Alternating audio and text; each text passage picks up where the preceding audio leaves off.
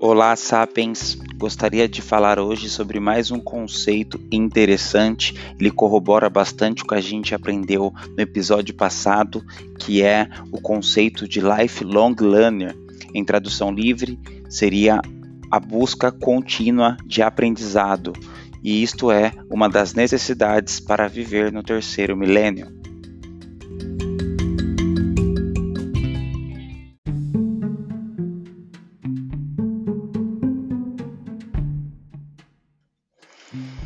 Antes de começarmos a falar sobre o conceito de lifelong learner, gostaria de relembrar a citação do Peter Senge, onde ele diz que a única vantagem competitiva sustentável é a capacidade de aprender rápida e continuamente.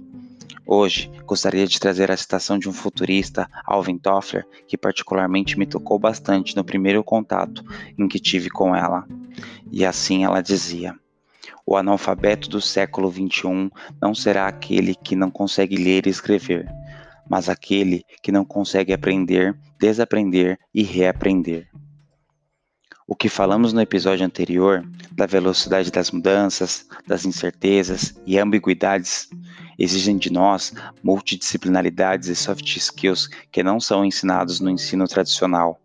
Basta perguntar para sua avó, seu avô, ou se tiver a sorte de um bisavô vivo, qual era o formato das salas de aula deles, e poderá constatar é exatamente o mesmo dos tempos atuais, onde o modelo educacional foi criado para suprir a demanda da indústria. Hoje, novos tempos exigem novas habilidades.